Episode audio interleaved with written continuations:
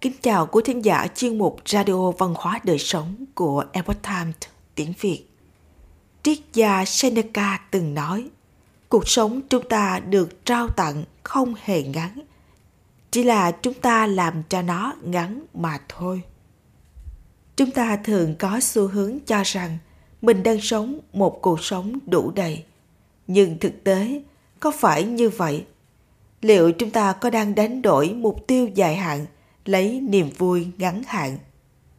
Mời quý vị cùng lắng nghe bài viết có nhan đề, Liệu cách bạn sống có đang làm giảm giá trị của bạn? Bài viết của tác giả Joshua Baker do Tân Dân chuyển ngữ. Mời quý vị cùng lắng nghe. Cuộc sống hiện tại của tôi khác rất nhiều so với 6 năm về trước. Chủ nghĩa tối giản chính là chất xúc tác, là việc ý thức quan tâm tới môi trường xung quanh và là những gì tôi theo đuổi.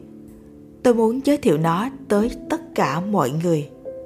Quyết định sở hữu ít đi đem lại khá nhiều sự thay đổi trong cuộc sống của tôi.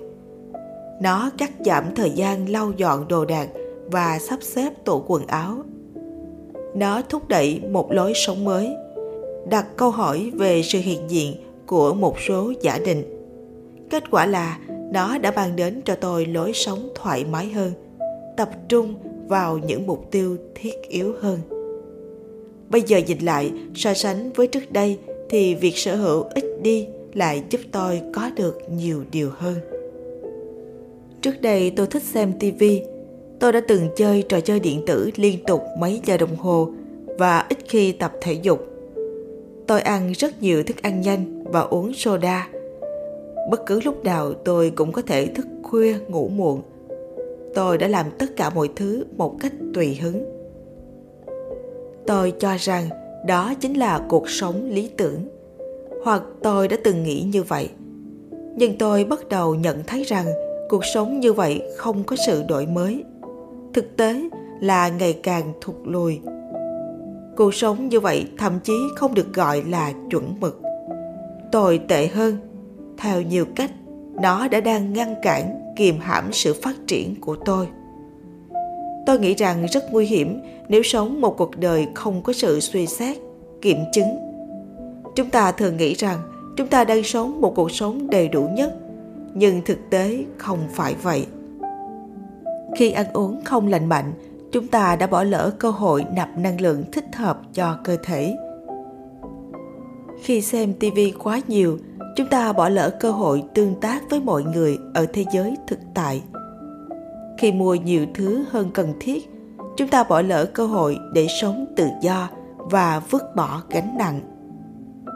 Khi lười tập thể dục, chúng ta bỏ lỡ cơ hội tận hưởng những cuộc phiêu lưu dành cho những người có thể chất dẻo dai.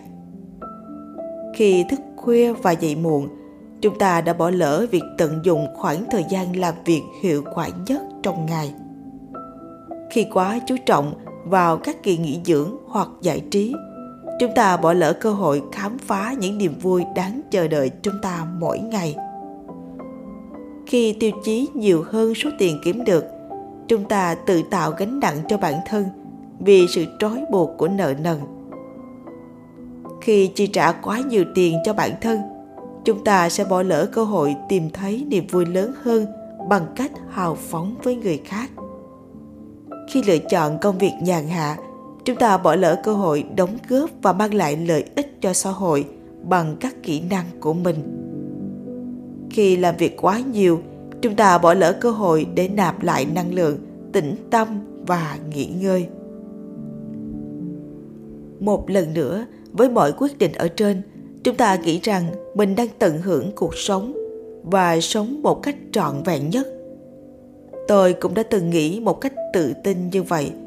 Nhưng trên thực tế, chúng ta chỉ đang đánh đổi một cuộc sống tốt đẹp hơn để lấy một cuộc sống sẵn có hơn, dễ tiếp cận hơn vậy, làm thế nào để đánh giá về cuộc sống của mình một cách khách quan? Làm thế nào để biết rằng liệu mình có bỏ lỡ thứ quan trọng chỉ vì lợi ích trước mắt hay không? Làm thế nào để nhận biết rằng sự lựa chọn của chúng ta không làm giảm giá trị bản thân? Dưới đây là bốn cách hữu ích đối với tôi. Một, đề cao sự khiêm tốn chúng ta hãy thừa nhận rằng mình không thể biết được tất cả mọi điều và trả lời đúng tất cả các câu hỏi hãy mở rộng trái tim để lắng nghe sự thật 2. Tìm kiếm lời khuyên Chúng ta hỏi xin lời khuyên từ người thân trong gia đình, bạn bè và người cố vấn. Những người hiểu và yêu mến chúng ta. Chúng ta hãy khiêm tốn nghe sự chia sẻ thẳng thắn của họ. 3. Tìm kiếm căn nguyên Hãy tự hỏi bản thân mình với những câu hỏi khó tại sao chúng ta có những quyết định để duy trì một cuộc sống như hiện tại để có được chất lượng sống tốt nhất, liệu rằng những thói quen của chúng ta có ảnh hưởng tới nó không còn có những lý do nào khác xuất hiện trong lúc chúng ta suy ngẫm không 4.